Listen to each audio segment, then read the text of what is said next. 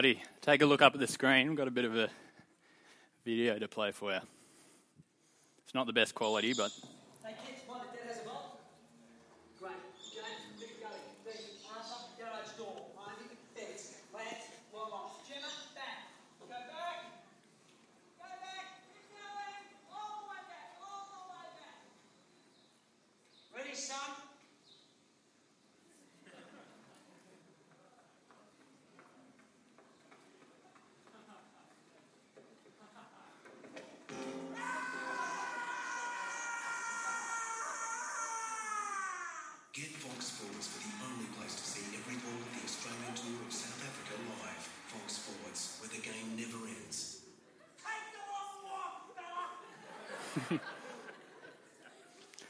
has anyone seen that ad before? I know, maybe not. It was. I think it was out in about 2003, but I remember it was one of my favourite ads growing up. I absolutely loved cricket, and um, yeah, I remember one time I was out in the backyard with my little brother. I think I was about 13 at the time. My brother would have been three, but we were playing cricket in the backyard, and we reenacted that ad. I got him stand in front of the stumps and took the like long run up, and I was running into bowl, but I think I must have forgot to tell him to actually move out of the way of the stumps. and I was bowling with a cricket ball, and I bowled it down and hit him right on the hip.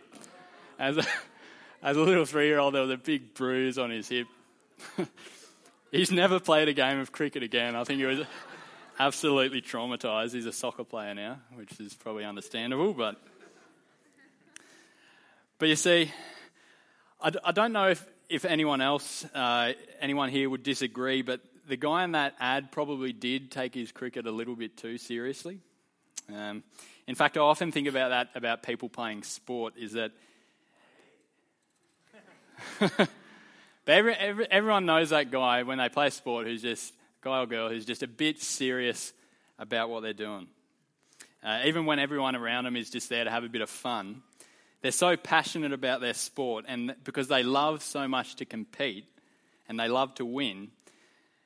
And while their passion is, is passion about things is usually fine, they just need to chill out a bit, to take it a bit less seriously, because people can easily take something that they're really passionate about a bit too seriously. But is that the same for Christians? Can people who are Christians or followers of Jesus take the whole following Jesus thing a bit too seriously?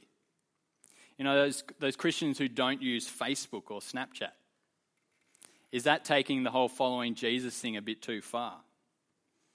Or those Christians who don't watch M rated movies. Is that taking being a Christian a bit too seriously? Those Christians who don't wear certain styles of clothing or, or maybe who, who don't date while they're in high school. Some of that describes me. Some of that might actually describe someone you know or even you yourself. But is it possible to be too passionate and too extreme about following Jesus? How seriously should we take the whole following Jesus thing? Which is the big question that we're going to be confronted with tonight as we look at this passage, as we dig into those verses that we just read. And confronting isn't really too strong a, too strong a word to use because if you were reading and tracking along with those verses, they're pretty heavy. There is some intense stuff that's said in those verses. And as we look through them, I want us to ask the question how serious should we be with the whole following Jesus thing? But before we do that and before we dig into them, let's, let's pray together. Uh, Father God, there is, there's some pretty heavy stuff that we read, read in your word tonight. Um, and as we wrestle with it, help us to have open minds towards what you are saying. Uh, those parts that are difficult and hard for us to hear, help us to not just disregard them, but wrestle with them. And lead us to know your truth tonight. And we pray these things in Jesus' name. Amen. All right, so let's dive in. Uh, if you close your Bible, flip back open to Mark chapter 9. Um, and let's start by asking what's the go with what Jesus is saying in these verses? What is Jesus so concerned about in these verses that he talks about such drastic things like amputating your arms and your legs and gouging out your eyes? What's he so concerned about? Well, I think the clue for us is there in verse 42, that first verse that we read. Take a look with me. If anyone causes one of these little ones, those who believe in me, to stumble, see, there's what Jesus is concerned about stumbling. It would be better for them if a large millstone were hung around their neck and they were thrown into the sea. See, what's Jesus concerned about? He's concerned about people stumbling or falling over. Now, Jesus here, when he says this, he's hanging out with his disciples, who are his closest followers, and he's been teaching them about what it looks like to be one, to what it looks like to follow him. Because the disciples, they had the wrong idea about following Jesus. You see, they were expecting that Jesus would bring, bring with, uh, with him some sort of position or power or influence. But Jesus smashes their thinking. If you have a look in the, in the verses, maybe you looked at them in G teams today, but in the verses beforehand, he smashes their thinking and says, No, no, no. If anyone's going to follow me, he's got to deny himself. They've got to say no to their own goals and ambitions in their life because following Jesus isn't about position and power, but it's about serving others.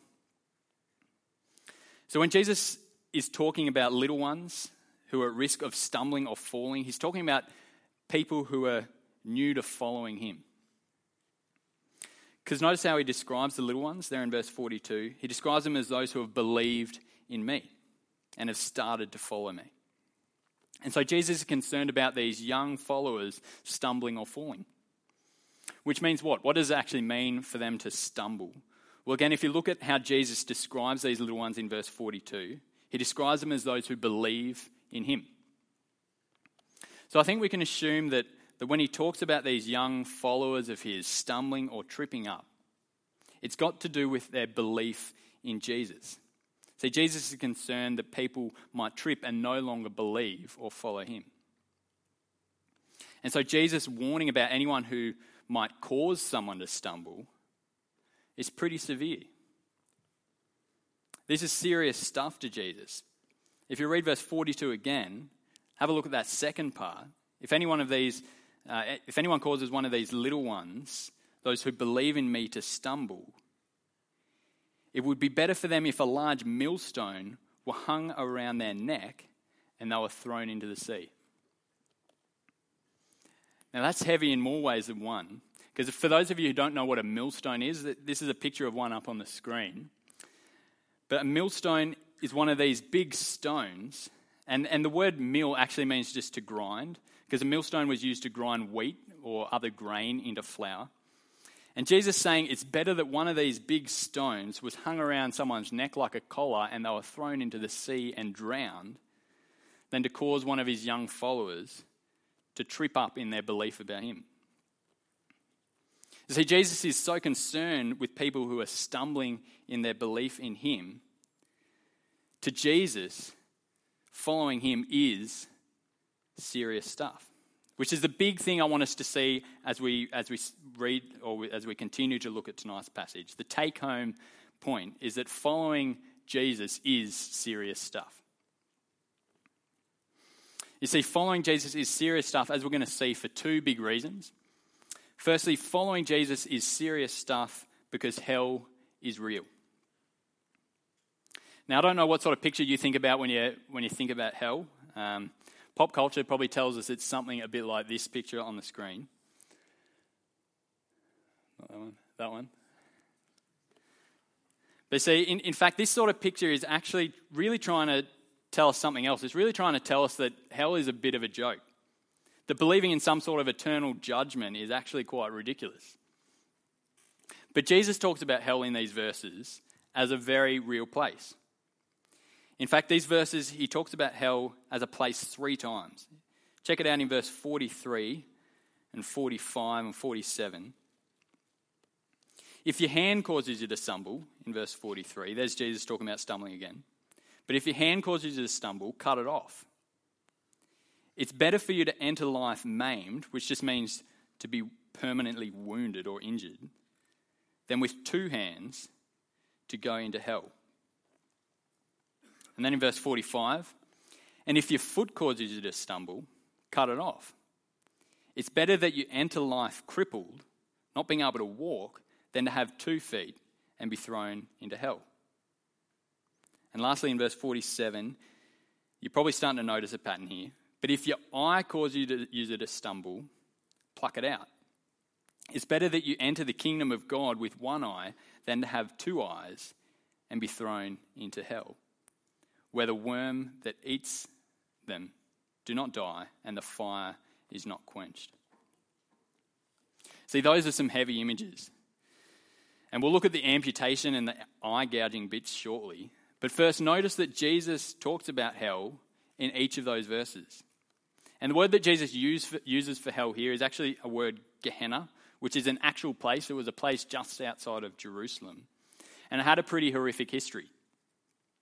You see, a long time before Jesus, the Israelites had used this place, Gehenna, which was a valley, and they used it as a place where they sacrificed their children to idols.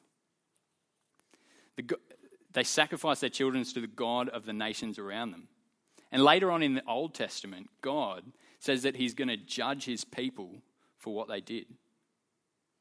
And he would judge them in that very same place. And the valley was actually renamed to be a place called the Valley of Slaughter. And so when Jesus uses this word Gehenna and he uses the word hell, he would have been heard to be talking about just that. Jesus actually talked about hell 12 more times in the Gospels or the historical accounts when he lived. And Jesus believed, like the Jewish people would have around him, that a horrific place of punishment was real, that a future horrific place of punishment was real, and it was waiting for those people who didn't believe in him and follow him. And so when Jesus talks about hell here, it's shocking stuff.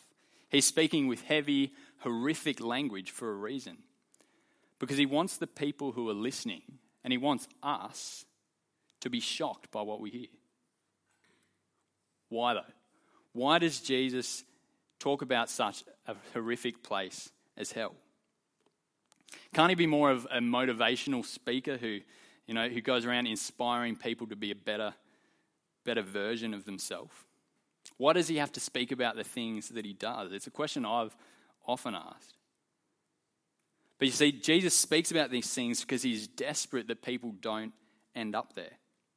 Jesus knows that hell is real, and he agonizes over people who are rejecting him and heading for that reality. See, check out Luke 19, verse 41 to 42 on the screen. This is, this is Jesus as, he, as he's approaching and heads to Jerusalem. It says, As he approached Jerusalem and saw the city, he wept over it and said, If you, only you, he's talking about Jerusalem there, if only you had known on this day what would bring you peace. You see, Jesus here is in such agony for the people in Jerusalem, the people who have rejected him, because they don't know what would bring them peace. He stands at the city and looks at it and he cries as he looks down at the city because Jesus is desperate that people don't end up in hell. And so, in the verses that we read today, Jesus is so concerned about the reality of hell that he talks about it three times. And he says it would be better to lose part of your body than to end up there. He repeatedly, time after time, warns his followers about the danger of stumbling and not believing in him. And Jesus talks about hell because he cares so much about people. He's desperate that they don't end up there. And when Jesus is speaking of hell in these verses, it's like he's putting up warning signs for the people all over the place. And so this, this is a warning sign that I found um, on Google Images earlier. It's a bit of a pointless sign. there we go. But um, normally, when you're putting up warning signs, or when, normally when you desperately don't want someone to go into some area or place, you put up a bunch of warning signs or hazard tape all around it. Actually, check out this other picture that I found. I reckon this would be the craziest traffic lights to stop at and try and figure out what you're meant to do. But um, Jesus is speaking about hell in these verses, and he's speaking about it as a real place. And he's, he's putting up warning signs everywhere so that people take notice. Because he's warning people over and over again about the danger of not taking the reality of hell seriously. But where does all of this lead us? Where does it leave us? If hell is real, And Jesus is desperate that people don't end up there. What solution does he actually have for us? Well, the key to that is in verse 42 again, 42 again. So have a look at it. If anyone causes one of these little ones, those who believe in me, to stumble. You see, we noted earlier that Jesus is concerned about people stumbling and tripping and falling. But stumbling from what? We'll notice that he's talking about, again, those people who believe in him. You see, the solution that Jesus offers is that people believe in him. There's another verse in John 3:36. It's up on the screen for you. It says, "Whoever believes in the Son has eternal life, but whoever rejects the Son will not see life, for God's wrath, that's God's anger, remains on them." You see, there's two options in that verse there. You can either believe in Jesus and accept that he is God, accept that what he says about himself is the truth, accept that you can have life because he died on the cross and endured hell for you.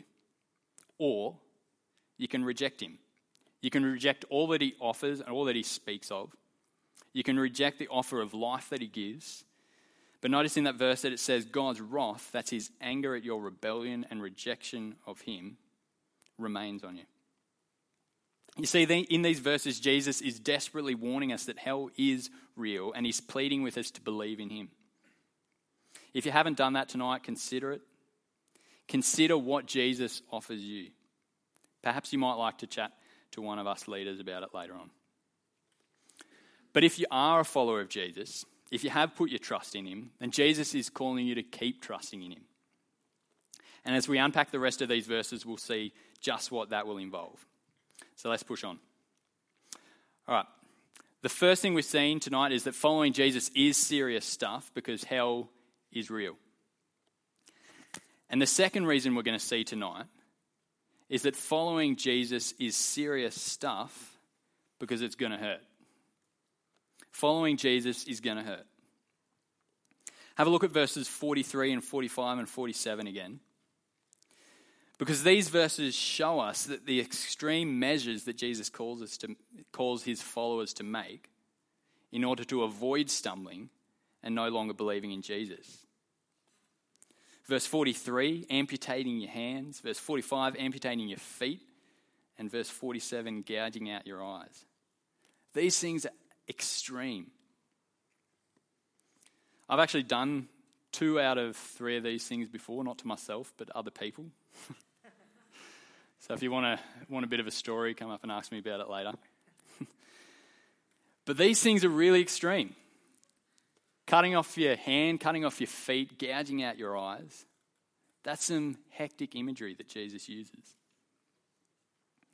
But does Jesus actually want people to physically do all of these things? To cut off your hands, cut off your feet, gouge out your eyes?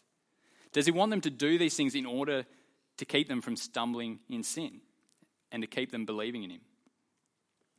Well, Jesus here is actually more using some exaggerated language to emphasize the importance of what he's saying.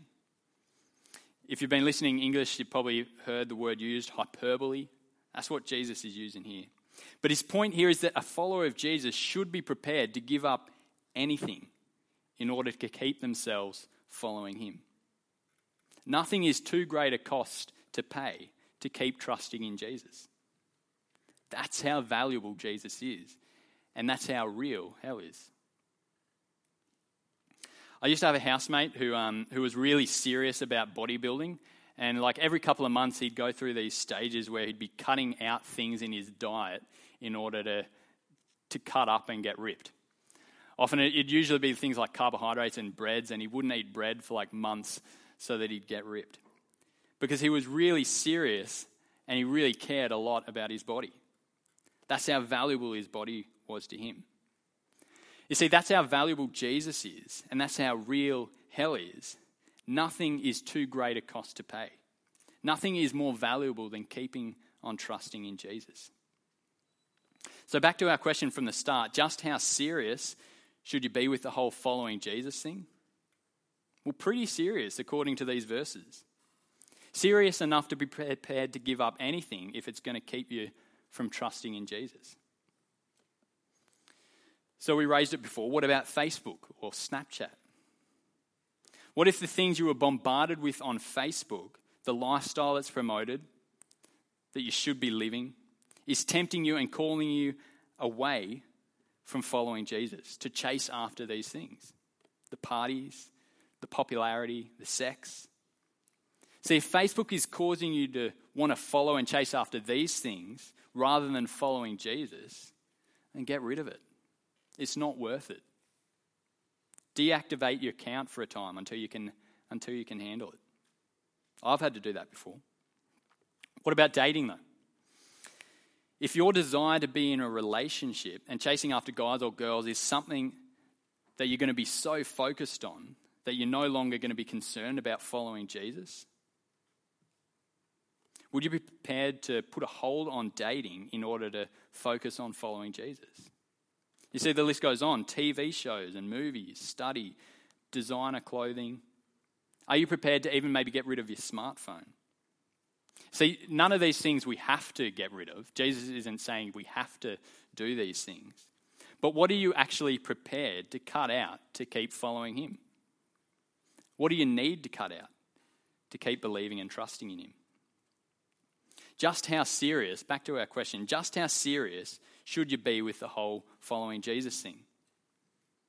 See, this passage suggests that it's pretty hard to be too serious about following Jesus. But so far, we've just been thinking about ourselves. Yeah? Been, what are we prepared to cut out to keep us following Jesus? But what about other people? What are we prepared to cut out to keep others following Jesus? You see, remember verse 42 in that passage. Are you prepared to not go to a certain party? Because while you'll know you'll be able to resist the temptation to drink, you know your friend might not be able to. Or are you prepared to say no to that shift on a Friday night because you think that missing youth um, will only be a once off for you, but you're worried that it might lead one of your mates or one of the people in your G team to be missing youth more frequently? What are you prepared to cut out to keep others following Jesus? Because following Jesus is serious stuff and it's going to hurt. Which brings us to the last two verses in, in this section.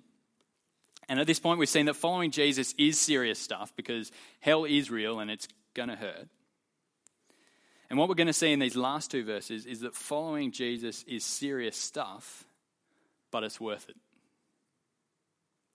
Check out verse 49 with me. Verse 49 says, Everyone will be salted with fire.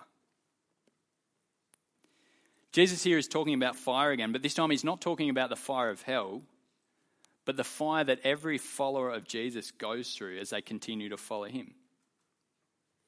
Because, like we saw before, following Jesus is like walking through a fire and it's going to hurt, but it's for your good. You see, salt back in the time around Jesus was used not only to add flavour to food like it is now, but it was used as a preserving and purifying agent. So when Jesus says here that everyone will be salted with fire, what he means is that everyone who hurts as they struggle to keep following Jesus it's like they're going through a purifying fire, a fire that will preserve them and keep them trusting in Jesus. You see, God, by His Spirit, by the power of His Spirit, promises to do just that for everyone who follows Jesus. He promises to keep them trusting in Him. And so it's worth it. Take a look at Luke 19, verse 41 to 42 again. These are the verses that we read before. It's about Jesus as he heads down to Jerusalem and he looks out over the city. It says, He wept over it and said, If you, even you, had only known on this day what would bring you peace. You see, Jesus is crying here in these verses as he looks out over the city and he thinks of all the people that are headed for the judgment of hell because they've failed to accept him as the one who would go through hell for them on the cross. See, Jesus was heading at this stage for the cross where he would die in their place. But he knew that there would be people in that city who would continue to reject him. And he says, If only you knew what would bring you peace. You see, Jesus, through his death and resurrection, offers us peace. He offers us peace with God, eternal peace. He offers us the opposite to hell. In Revelation 21, we looked at it last term at, at EV Youth. Jesus talks about heaven where God will live with his people in peace, where there'll be no more crying or pain, eternal peace with God. That's what Jesus offers, and that's what Jesus died on the cross to offer us. See, following Jesus, as we've seen tonight, is serious stuff. Because hell is real and it is going to hurt, but it's so worth it. The peace that Jesus offers is so worth it. Why don't you pray with me? God, we thank you for your word. Uh, we thank you that it, it's not always easy for us to hear and to digest, but God, as we continue to think through these verses, help us to see uh, the reality of hell. Help us to see that you sent Jesus down to die for us so that he could offer us peace with you. That we can live forever with you as God and live in peace for all of eternity.